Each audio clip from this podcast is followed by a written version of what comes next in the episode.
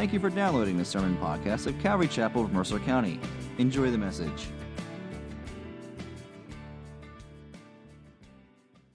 My friends, we are in Matthew chapter 16.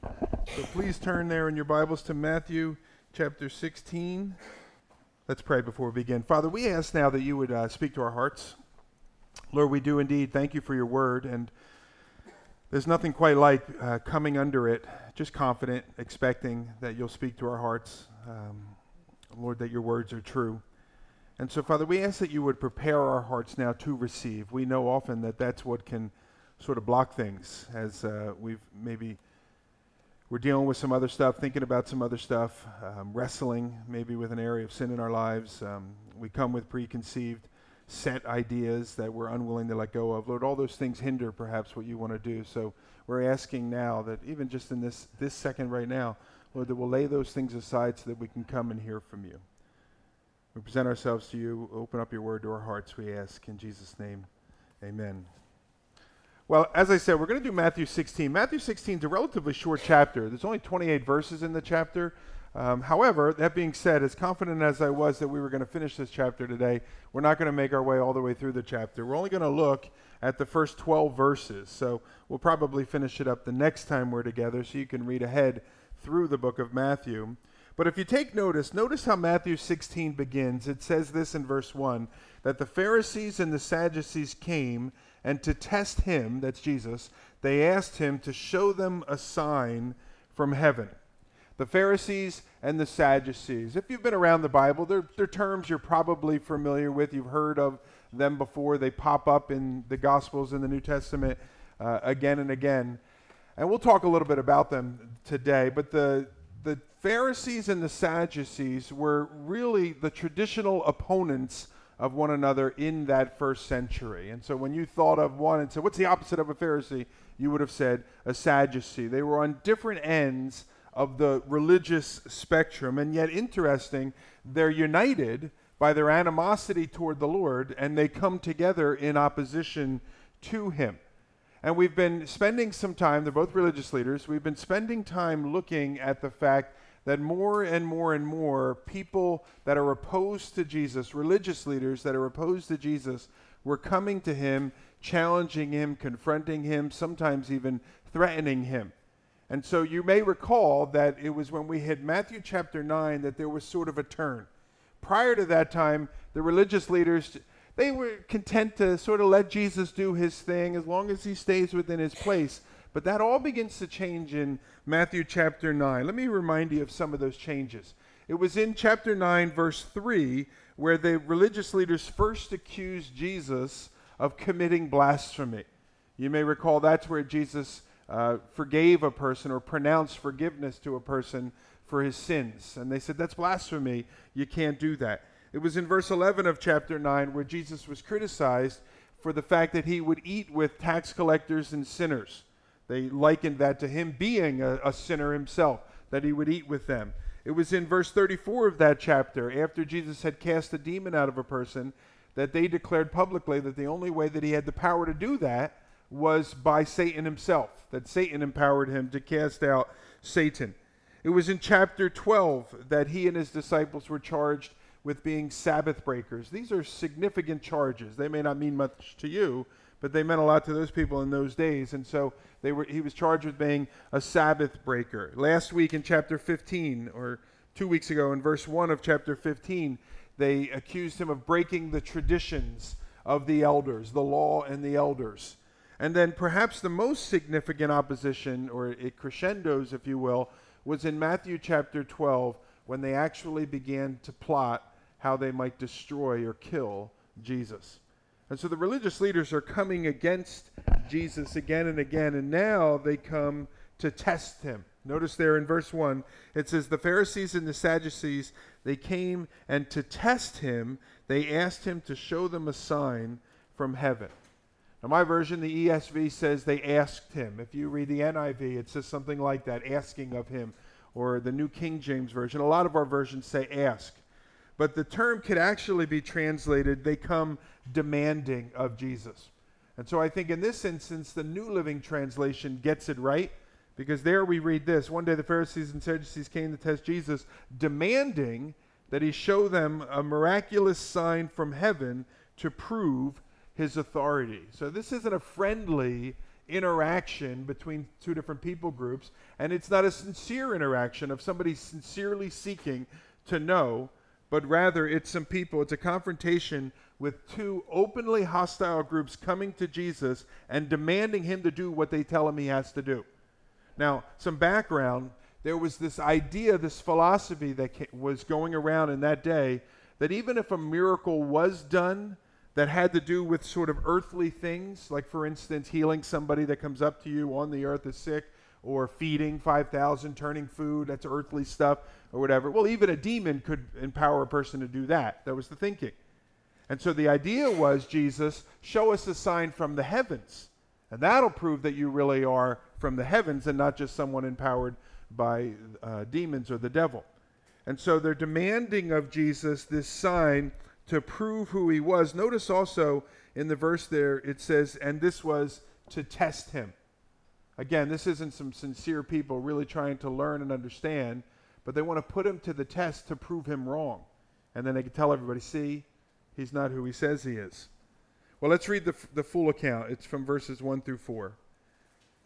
It says, Now the Pharisees and Sadducees came, and to test Jesus, they asked him to show them a sign from heaven. He answered them, When it's evening, you say it will be fair weather, for the sky is red. And in the morning, it will be stormy today, for the sky is red and threatening. You know how to interpret the appearance of the sky, but you cannot interpret the signs of the times.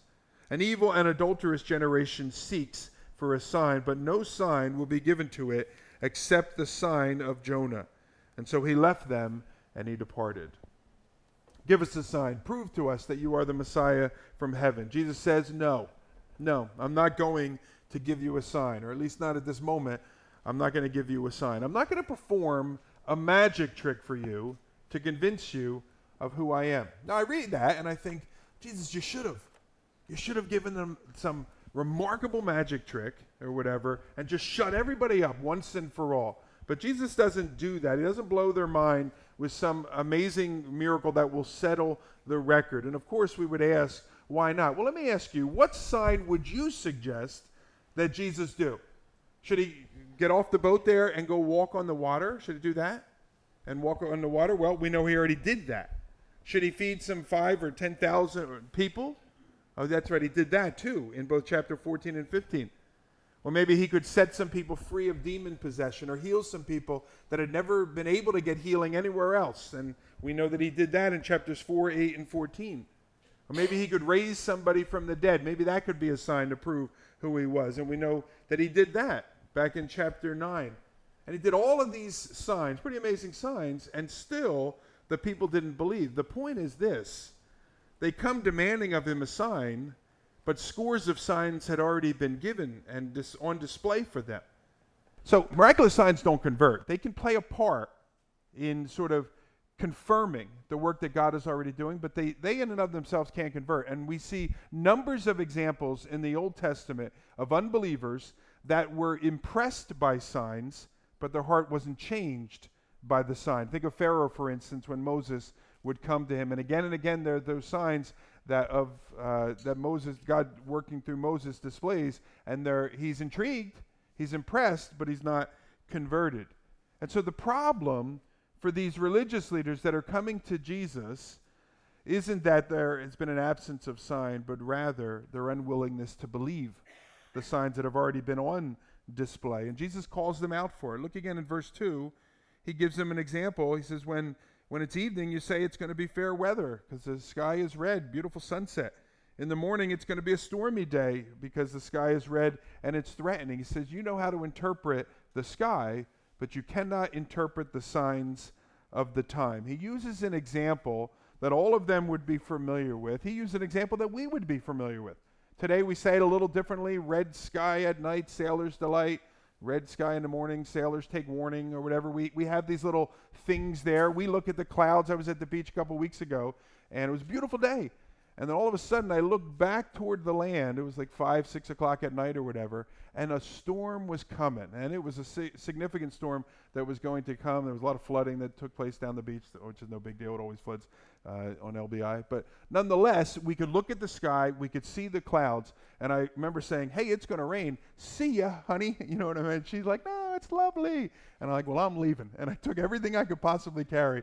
And she yelled at me later for not waiting for her. I said, You're healthy. You're healthy. You can get there. I said, We got to get home. It's going to rain. But you read the signs there, you read the sky, and you know how. But notice he says, You know how to interpret the appearance of the sky, but you cannot interpret the signs of the times. You can read the weather patterns, but not the sign of the times that we are in. And honestly, if somebody were to get in a boat when it's clear that a storm is going to happen, we would all look at that person and be like, What's the matter with you? You're a knucklehead. You look at, you know a storm's going to come. I remember during Sandy, people were like, "Hey, this would be great surfing weather." Hurricane Sandy, whatever. And people were going to the beach instead of fleeing the beach. And finally, the governor, remember, he cursed at everybody, "Get off the beach," he says in his colorful language there. And he eventually made a statement. You may recall, he said, Look, anybody that doesn't leave their home, evacuating their home, we can't guarantee that we can come to get you when the storm hits you. We're going to have other things to deal with then. We'll try to. We're not going to abandon you or whatever. But leave now, he kept saying. Read the clouds, see the signs, and, and pay attention uh, and respond to them. But they weren't doing that.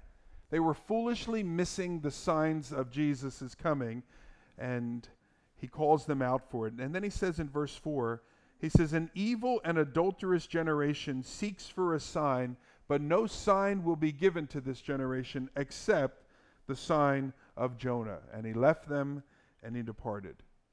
So plenty of signs had already been given, and he says it's an evil and adulterous generation that demands an additional sign. Now, Jesus does say he will provide them with a sign. It just won't be the sign that they want or on their time frame. And so he says, The sign that I'm going to give you will be a sign of my choosing. And he says in verse 4 there, No sign will be given to it except the sign of Jonah. The sign of Jonah. Now, perhaps you're not familiar with the sign of Jonah, and so I will remind you. There's a, an account of the life of a prophet in the Old Testament. It's, a, it's written in a book, it's a short book, it's about four chapters in the Old Testament. And the name of the book bears the name of the prophet, so the book is called the Book of Jonah. And Jonah was a Jewish prophet. He lived during the reign, we know, of King Jeroboam II. So historically, we can narrow down the time frame pretty good to right around 775 BC. And that's about 50 years before the enemy nation or the empire to the north, a nation or an empire called the Assyrians, that's about 50 years before they would come in and overrun the land of Israel. And so Jonah was a prophet in the years leading up to, or the generation leading up to, the Assyrian captivity. And despite the fact that Jonah was a Jewish prophet, God called him to go to the nation of Assyria, particularly to the city of Nineveh, and speak to that foreign people and pronounce on them a coming judgment on them, lest they repent. Now, Jonah, it says in chapter 1, verse 2, the scripture says, Go to Nineveh, that great city, and call out against it, for their evil has come up before me. Jonah knew that the people of Nineveh were a particularly wicked group of people. Now, all people are sinners and so on, but these people took it to another level. And they were terribly violent. And as they would go around and conquer, if you will, the known world at that time, they instilled fear into people with how brutal they were as well. And so there are accounts of entire cities of people where the army of that city would essentially just come out when the Assyrians came and met them and said, Look, we don't even want to fight at all. You can have it all. Do with us whatever you will, because they knew that if they did turn to fight them, it would become very brutal uh, and it would be pretty terrible. They would chop off the heads of all of the men of a city and they would pile up their heads at the gate of the city. Eventually, they'd become just skulls there to send a message. No one was allowed to move them either and they would send a message to anyone in the future that you come against us, this is what's going to happen to you. They would impale people alive uh, on stakes and things like that. They would put big hooks in people's jaws and drag them as slaves off to another place where they would go. They were very, very brutal and cruel. And so Joseph, or excuse me, Jonah knows all this about these people. And in Jonah's mind, God, you want me to go, tell them that judgment is coming, and I know how you work, God. They're going to repent, they're going to say they're sorry, and you're going to forgive them. And I'm not interested in playing that game. And so it tells us in Jonah chapter 1 that Jonah, instead of getting on a ship or getting on a bus or whatever and driving to Nineveh, he gets on a ship and he goes to the other side of the world. Instead of going to Nineveh, he goes to this place called Tarshish, which was kind of the furthest distance in the known world at that time. It would be as if God called you to go to New York City and you got on a plane and you went out to California instead because you're not interested in doing what God has asked you to do, so you're going to go as far away as possible. Now, it tells us this in Jonah chapter 4. This is the reason why Jonah didn't want to go. In Jonah chapter 4, after the people of Nineveh had repented, it says, But this displeased Jonah exceedingly, and he was angry. And he prayed to the Lord, and he said, Is this not what I said would happen when I was back in my country? This is why, I have a spelling error there, this is why I made haste to flee to Tarshish, for I knew that you are a gracious God, and merciful, slow to anger, and abounding in steadfast love, and relenting from disaster. It displeased Jonah. That could actually be translated that it was exceedingly evil to Jonah. And what was it that was exceedingly evil to Jonah? It was this that God would forgive the people of Nineveh. Jonah was mad at God here. Jonah didn't feel like these people in Nineveh had the right to be forgiven. And he was angry that God would forgive them, that God did forgive them. And so he tried to avoid it altogether. Jonah thought that God's forgiveness of these people was wrong. Now you might hear that and you're like, that's terrible What kind of a prophet would do such a thing? But there are a lot of people, a lot of us, that look at certain people and the wickedness of their sin and think they don't deserve forgiveness. I remember a story about Jeffrey Dahmer. You guys remember Jeffrey Dahmer? He was in the 90s or something like that. And Jeffrey Dahmer was a serial killer that, I mean, and that's bad enough, but went over, he chopped people up and ate their bodies. It was horrible, crazy guy. And he went into prison and all of this. And apparently, while he was in prison, a minister began to speak into his life and he was converted. And people were like, wow, Jeffrey Dahmer got saved. And they were using that as an example. God can save anybody. And there were a lot of people, Christians, quote unquote, a lot of people that were angry and frustrated and bothered by the idea oh, you're telling me a guy like that can go to heaven just because he says he's sorry and I've never done a thing wrong in my life and I'm a good person and I can't go to heaven? You, see what I'm saying? And so there was sort of this anger at God's mercy. And that's what Jonah is here. So Jonah knew exactly what God was going to do, and he said, I'm not going to be a part of it. He went elsewhere. Now, that's chapter, if you will, chapter 1, really just the first five or six verses of 1, and chapter 4. The middle part of the book of Jonah is what Jesus is referring to. And so we'll call it chapters 2 and 3. And it, that tells us how Jonah got from heading off to Tarshish back to Nineveh to preach the gospel. And it tells us there in the beginning of chapter 1, verse 4, that Jonah gets on a ship that's heading off to this town that's called Tarshish. And in verse 4 it says, But the Lord hurled a great wind upon the sea, and there was a mighty tempest on the sea, so that the ship threatened to break up. The passage goes on to tell us that the storm was so severe that the, these professional sailors that they even became afraid and they begin to call out to their various gods for safety. Verse 5 tells us that that the mariners were afraid. It could be translated they were terrified and each cried out to his god. These are professional men of the sea that were led by their captain uh, who was trying to do everything they could to protect them and they become freaked out. The text doesn't say, but I assume they tried to sail away from the storm. I assume they trimmed the hatches or whatever, I don't know, the sails and batted up the hatches or all the terms that you hear. They tried to do everything they could and nothing was helping. And they finally get to that point where they say, you know what, we need to lighten the ship. So they throw all the cargo off the ship. Now remember, these guys are shipping cargo to make money. And so they throw it all off of the ship. They basically said, look, our life is better than the profit we can make here. We got to do whatever we can do. They even go to the extreme, in their case, of praying. Pray to any God that you pray to. Hopefully, one of them will answer, and we'll be able to get out of here. And I think, I, I think we know, the only one not praying is Jonah. we actually learn that Jonah is sleeping, much to the surprise of the captain and the others, and they say to him, What do you mean, you sleeper? We quote that Bible verse often as our kids are getting ready for school. What do you mean, you sleeper? Get up. Arise, call out to your God. Perhaps the God will give a thought to us that we may not perish. Now, we don't know for sure, but I'm pretty sure that Jonah doesn't pray for rescue because Jonah would just as happy be dead than have to go to Nineveh and tell them about God's coming judgment, risking the fact that they might repent.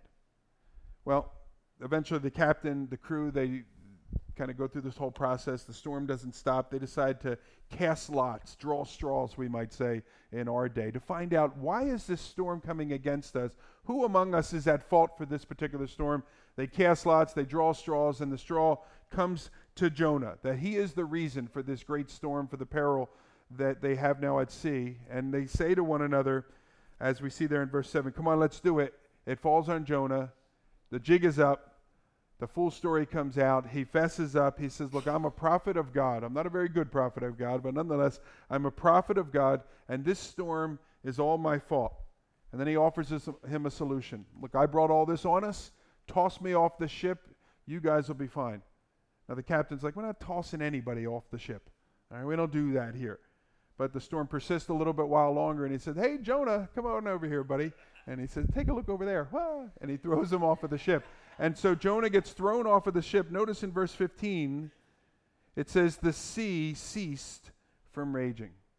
Now, the account doesn't end there because, as far as we can assume, the, the merchants, they sail away, but they're in the middle of the Mediterranean Sea. Jonah is just sort of bobbing up and down, floating up and down.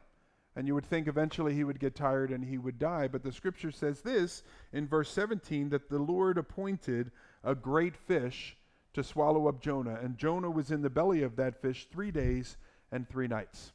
Now, some people hear that and they say, Come on. You don't really believe that, do you? A great fish swallowed up a man and that the man survived for three days and three nights in the belly of that fish? Well, actually, I do believe it. And I'm not the only one who believes it. And I think I'm on, with, on good grounds here. Jesus himself believed it. So you can either disagree with the Lord. You can disagree with me, I don't care. But you can disagree with the Lord.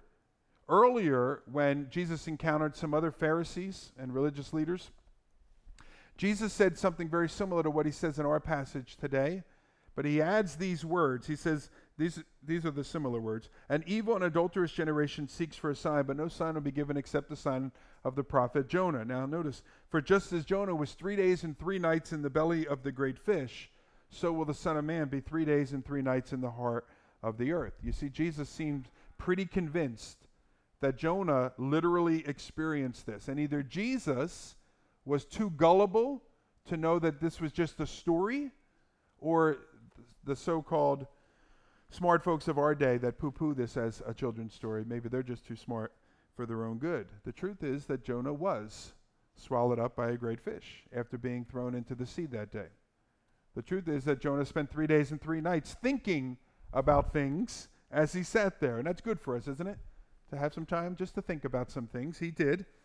And the truth is that Jonah, who was as good as dead as he sat there in the belly of that great fish, waiting to actually die, was in a sense raised back to life when it tells us in verse 10 of chapter 2 that the fish came and vomited him out. That's disgusting. But vomited him out. Can you imagine him walking up onto the shores of Nineveh?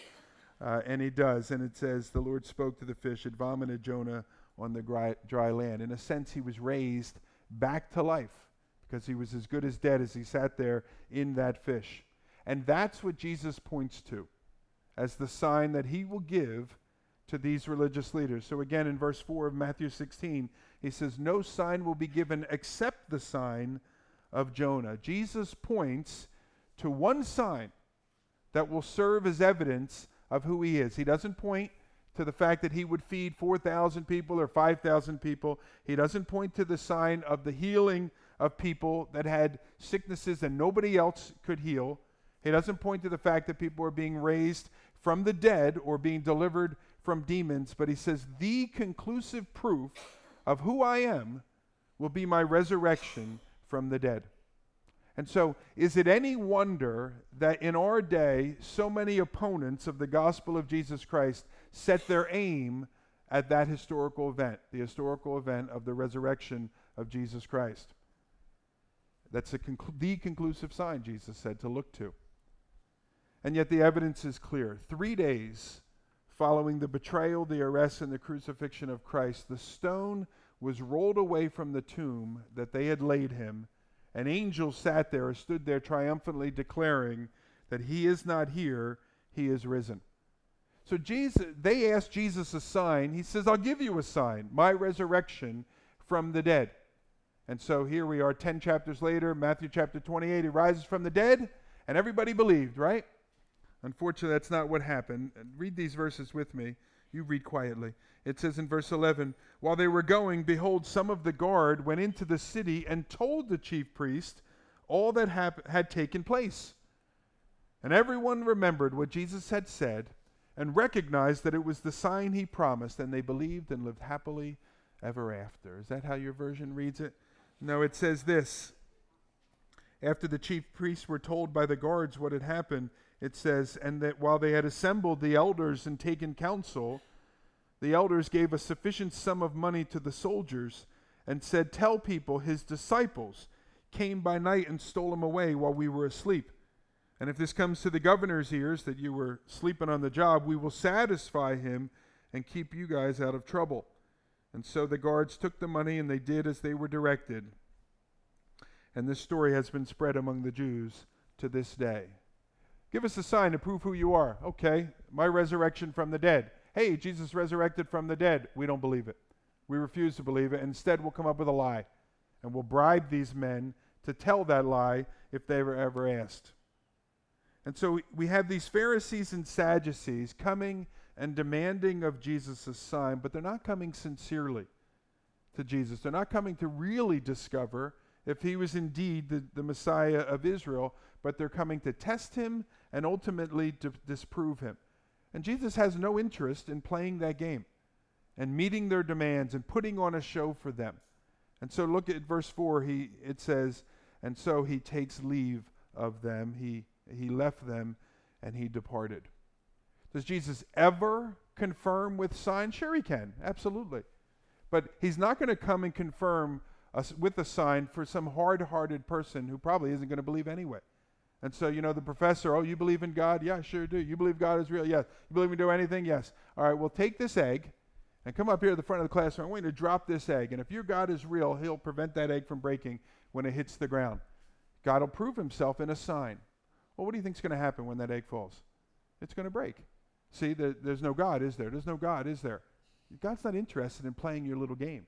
How about I throw the egg at you and see if it breaks? You know, let's play that little game or whatever. That's just my bad attitude. I'm sorry. I just have a bad attitude. But God's not interested in that. But there are times where God may show up to the sincere person and confirm in a sign. I, I heard the story of a, a person, a Chinese person. His name was Lo. And somebody had been evangelizing to him, witnessing to him. And this young man, he just could not wrap his mind around this idea that God would be with him and that God would love him and care for him and all those kinds of things. And so, kind of at the end of himself, the, the evangelist and missionary said, Look, Lo, when you go home, read the Bible that I gave you, open it up, read it, pick anywhere you want and read it. But before you do, just say, God, speak to me and just confirm to me that you're really here. And so the guy picks up his Bible, he goes home and he opens it up, he prays that little prayer and he reads it, and he comes across that verse which means something entirely different to you and I. But he comes across that verse which says, Lo, I am with you always, even to the end of the age. And you know what? It sounds silly, but it probably meant everything to that guy. You know, and God can God can do it certainly. So He doesn't typically, but He can do so if for the guy that's sincerely seeking, as our friend Lo was. Now the story continues. Our account continues. Let's pick up in verse five. It says, "Now when the disciples reached the other side of the Sea of Galilee, they had forgotten to bring any bread. We should add again. And Jesus said to them, Watch and beware of the leaven of the Pharisees and Sadducees. And so they began discussing this amongst themselves, saying, We brought no bread. But Jesus, aware of this conversation, said, Oh, you of little faith, why are you discussing, excuse me, among yourselves the facts the fact that you have no bread. Do you not perceive yet? Do you not remember the five loaves for the five thousand and how many baskets you gathered? Or the seven loaves for the four thousand and how many baskets you gathered? How is it that you fail to understand that I do not speak about bread? Beware of the leaven of the Pharisees and the Sadducees, he says again. Then they understood that he did not tell them to beware of the leaven of bread, but of the teaching of the Pharisees and the Sadducees. And so they are now away from the religious leaders. They had that converse, uh, confrontation. They get in the ship and they're going to make it to the other side of the river. And Jesus sees this as a teachable moment. This is a great opportunity for me to teach these disciples. Remember, that's the purpose of being a disciple, particularly in that time. The idea was you go with the teacher and just live life with them. And when opportunities present themselves, he can teach you. And so here's one of those particular opportunities, and he starts with a strong statement. He says, Watch and beware. Watch and beware of the leaven of the Pharisees and the Sadducees. Now, verse 5 also tells us that this conversation is when they get to the other side of the Sea of Galilee. And so that causes my mind to kind of play out a little bit and try to picture the scenario. And I, I think the scenario went something like this They had just had this encounter with the religious leaders, it didn't really end well. Jesus makes a strong statement like, No, I'm not giving you a sign. Come on, guys, let's go. They get in the ship. And I suspect that they get into that boat and there's sort of a little bit of quiet here. Nobody really wants to say anything. You know, is Jesus all right? Is he mad? Is he upset? You know, should we get involved? Should we talk about it here? And so everyone's just waiting for the ice to kind of break and that there's a tension in the air. And it seems as if the interaction sticks with Jesus. That he's not really talking about the weather or any other kinds of things, but it's just kind of sticking there and going on in his mind. So finally, when he gets to the other side of the shore, maybe they get out of the boat, maybe they don't, but he turns to the guys and he says, Guys, beware of the leaven of the Pharisees and the Sadducees.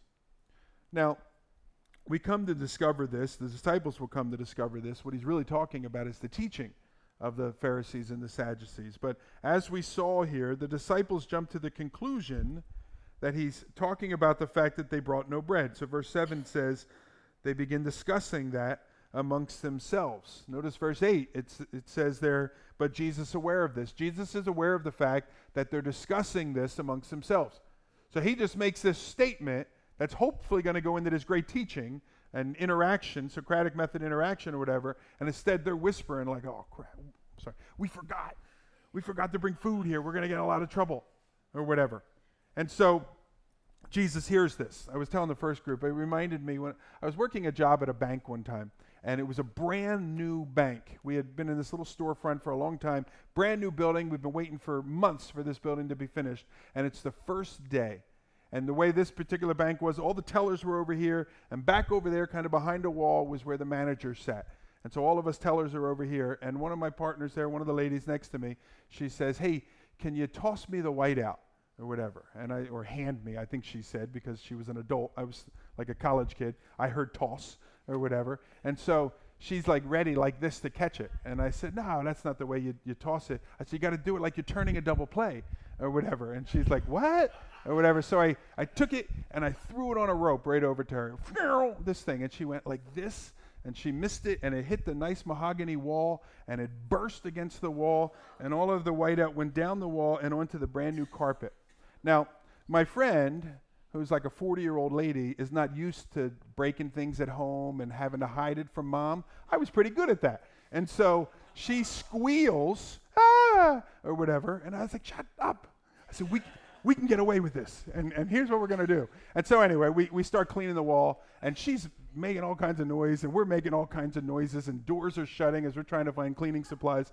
But my manager was kind enough, I know she heard everything, she was kind enough to hide over there behind the wall and give us time to right our wrong, so to speak. And we did pretty good in righting our wrong. And so I'm reminded of her kindness to just let us go about our business and try and clean this mess up. To Jesus just sort of sitting there and letting the disciples discuss this. And then finally, maybe it has no connection whatsoever, but it's what I think of. Finally, it says he is aware of this. Jesus is aware of this discussion and he calls them out on it. He says, I'm not talking about bread. He says, when I say the leaven of these religious leaders, I'm not talking about bread. It seems as if he's somewhat flabbergasted. It says there, I guess it's verse 9, he says, Don't you perceive, don't you remember when we fed 5,000 people with five loaves of bread? We fed 4,000 people with seven loaves there and some fish. Don't you remember when we did these things? Obviously, I'm not talking about bread, I'm talking about the teaching of the Pharisees and the Sadducees. That's the leaven that I'm referring to. I'm talking about the event that happened 20 minutes ago, guys. And they're like, oh, sorry, we didn't understand. But now we do. I'm sure they did. Verse 12, it says, Then they understood that he wasn't talking about the leaven of bread, but of the teaching. Now, I believe these instructions are important for us as well. So when Jesus says to them, he throws that statement out, beware of the leaven of the Pharisees and Sadducees, I think it's important for us as well. And what's interesting is the Pharisees over here on the right, the Sadducees over here on the left, those groups don't continue to exist to this day. I'm sure none of you have ever met a Pharisee or a Sadducee, a real live one.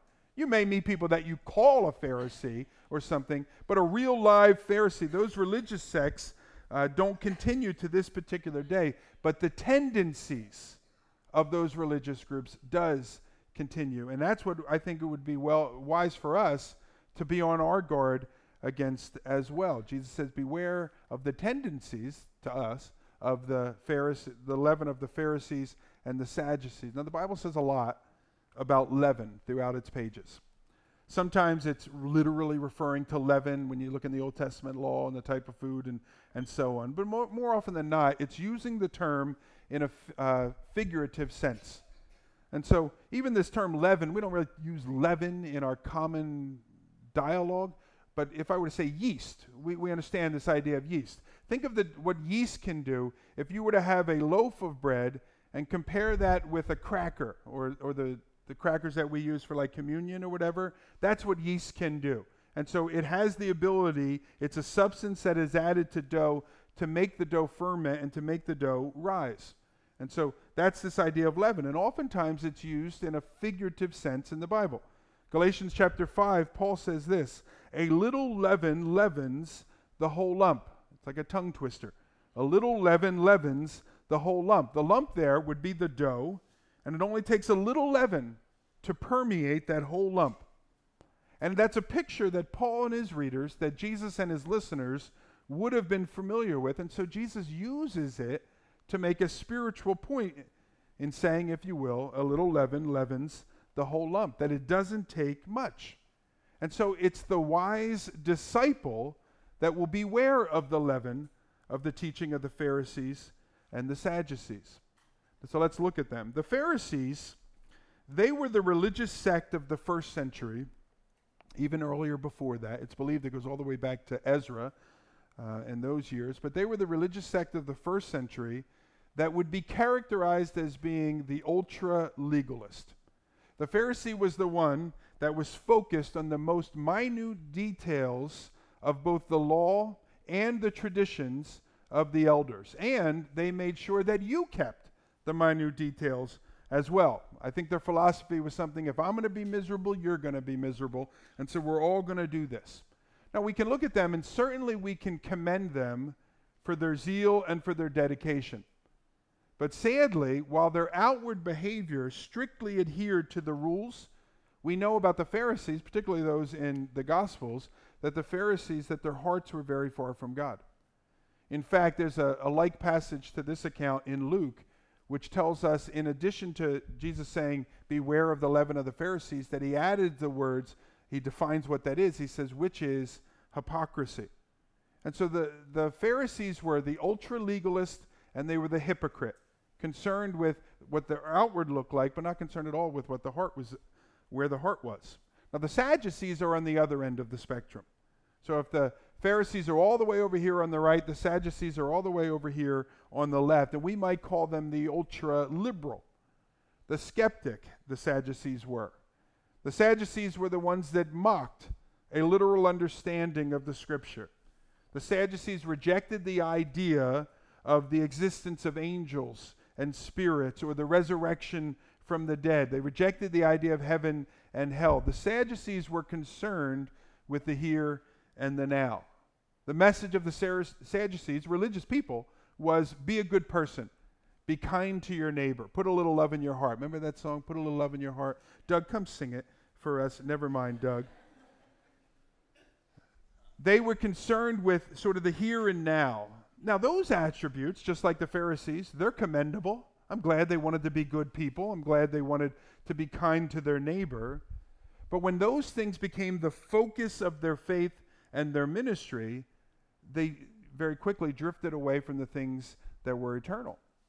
And so, like the one who gained the whole world and lost their soul, well, these guys, if you will, saved the whole world and lost their souls. If we had to make comparisons to our day, we might compare the Pharisee to sort of that traditional view of the staunch Baptist or something that is out there. And we might compare the Sadducee to sort of the direction that a lot of mainline Protestant denominations have gone, and we, we kind of have that there. But I think there's a danger in making comparisons to contemporary groups around us. I think the danger is we could say, yeah, those people, and yeah, those people. And I think Jesus would have us look at ourselves. And so as we kind of pull back and we look at ourselves and search out our own heart, I think what we do is we discover that there are these tendencies that make their way into our lives and into our thinking as well. And so we would do very well to take careful inventory from time to time to see if we have been influenced by either of these two movements, both individually but also as a church.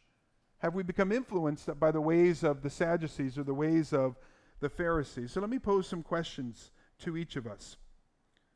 Have I lost my respect for God's word and instead find myself more and more explaining away the miraculous and the eternal as things that we cannot take too seriously or reduce them to simply being metaphors or nice stories that were given to make a nice point? Well, if you find that's a tendency of yourself or this church, that's Sadduceical thinking. Have I slowly lowered my gaze, which was once fixed on heaven?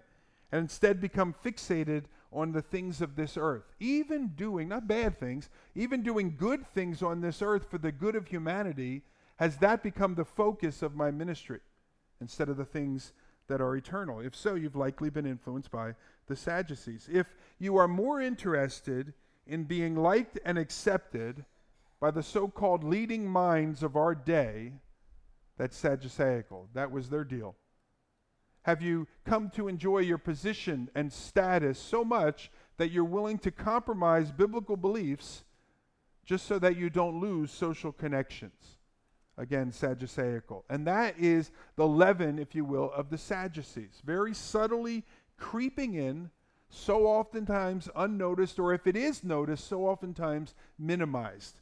And Jesus says, Beware, because of the effect that it really could have.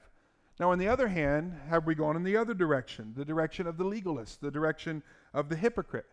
Have we become more interested in whether others will think we are spiritual giants than actually being a spiritual giant? Have we become more interested in appearing to be right with the Lord rather than actually being right with the Lord? Have we convinced ourselves that the Christian faith is not, nothing more than a bunch of rules that we follow and mandate that others follow as well? rather than a living, breathing relationship with the Lord. If that's the case, then we've succumbed to Pharisaical thinking. Pharisaical thinking leads to a critical, unloving spirit toward others. It provides no real victory over sin, and ultimately it leaves a person with a complete absence of joy. And I think this is most significant it misrepresents who God is. Someone might say, hey, you should come join our loveless, joyless, critical spirited church that has no real lasting victory over sin. Would you want to join a church like that? It misrepresents who God is, Pharisaical thinking. And so Jesus says, Beware. Now, I think this is a very crucial conversation that Jesus is having with these disciples because in just a short period of time, three, one year at the most or so, maybe a little longer than that, Jesus is going to be off the scene. The Holy Spirit certainly will be given uh, to his, his children, but he'll be off the scene, and the course of the church will be charted by the leadership of the men that are sitting in this boat here. And Jesus knows that both Pharisaical thinking and Sadduceical thinking were going to look to work their way into the church as time went by. And so he tells them to beware. If you go and you start reading through the New Testament epistles, the letters that were written by Paul and Peter and John and James and some others, those letters that were written there, more often than not, they're addressing an issue that has popped up in the church. And it's interesting to note, in the context of what we're talking about, there are two books that are written which really deal with the leaven of the Pharisees and the Sadducees. And so, this idea of Pharisaical thinking is addressed in the book of Galatians. By that time, there was a group called the Judaizers, which were basically the Pharisees 2.0.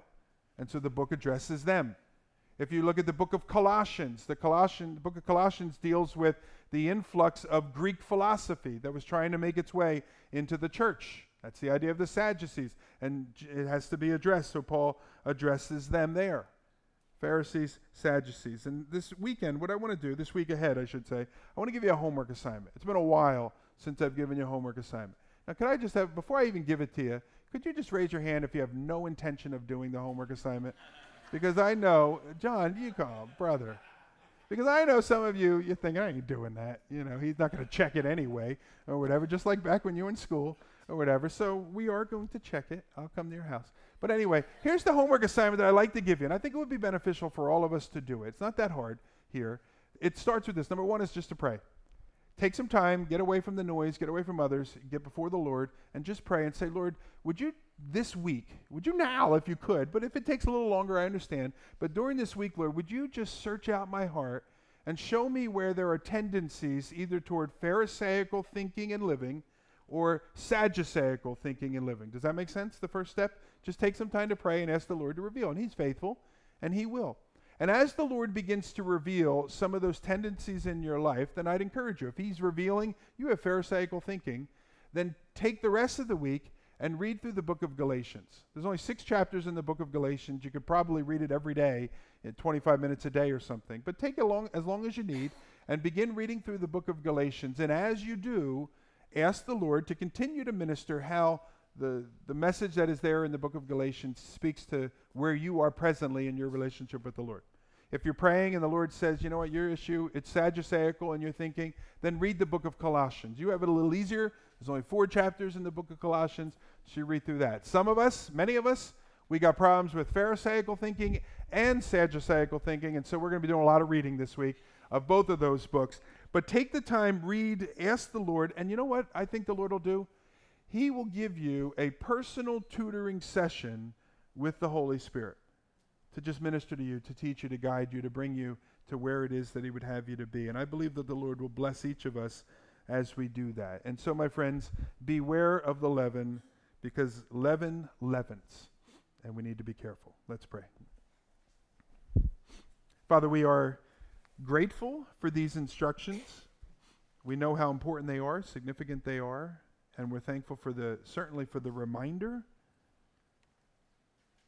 but Lord, you use a word like beware, and you know, we think of a, a haunted house or a big scary dog or something like that, and it, it's a term which catches our attention as opposed to just be careful or you should keep an eye out. And so, Lord, you you've said to beware of the leaven of the Pharisees and the Sadducees, and Lord, we want to do exactly that.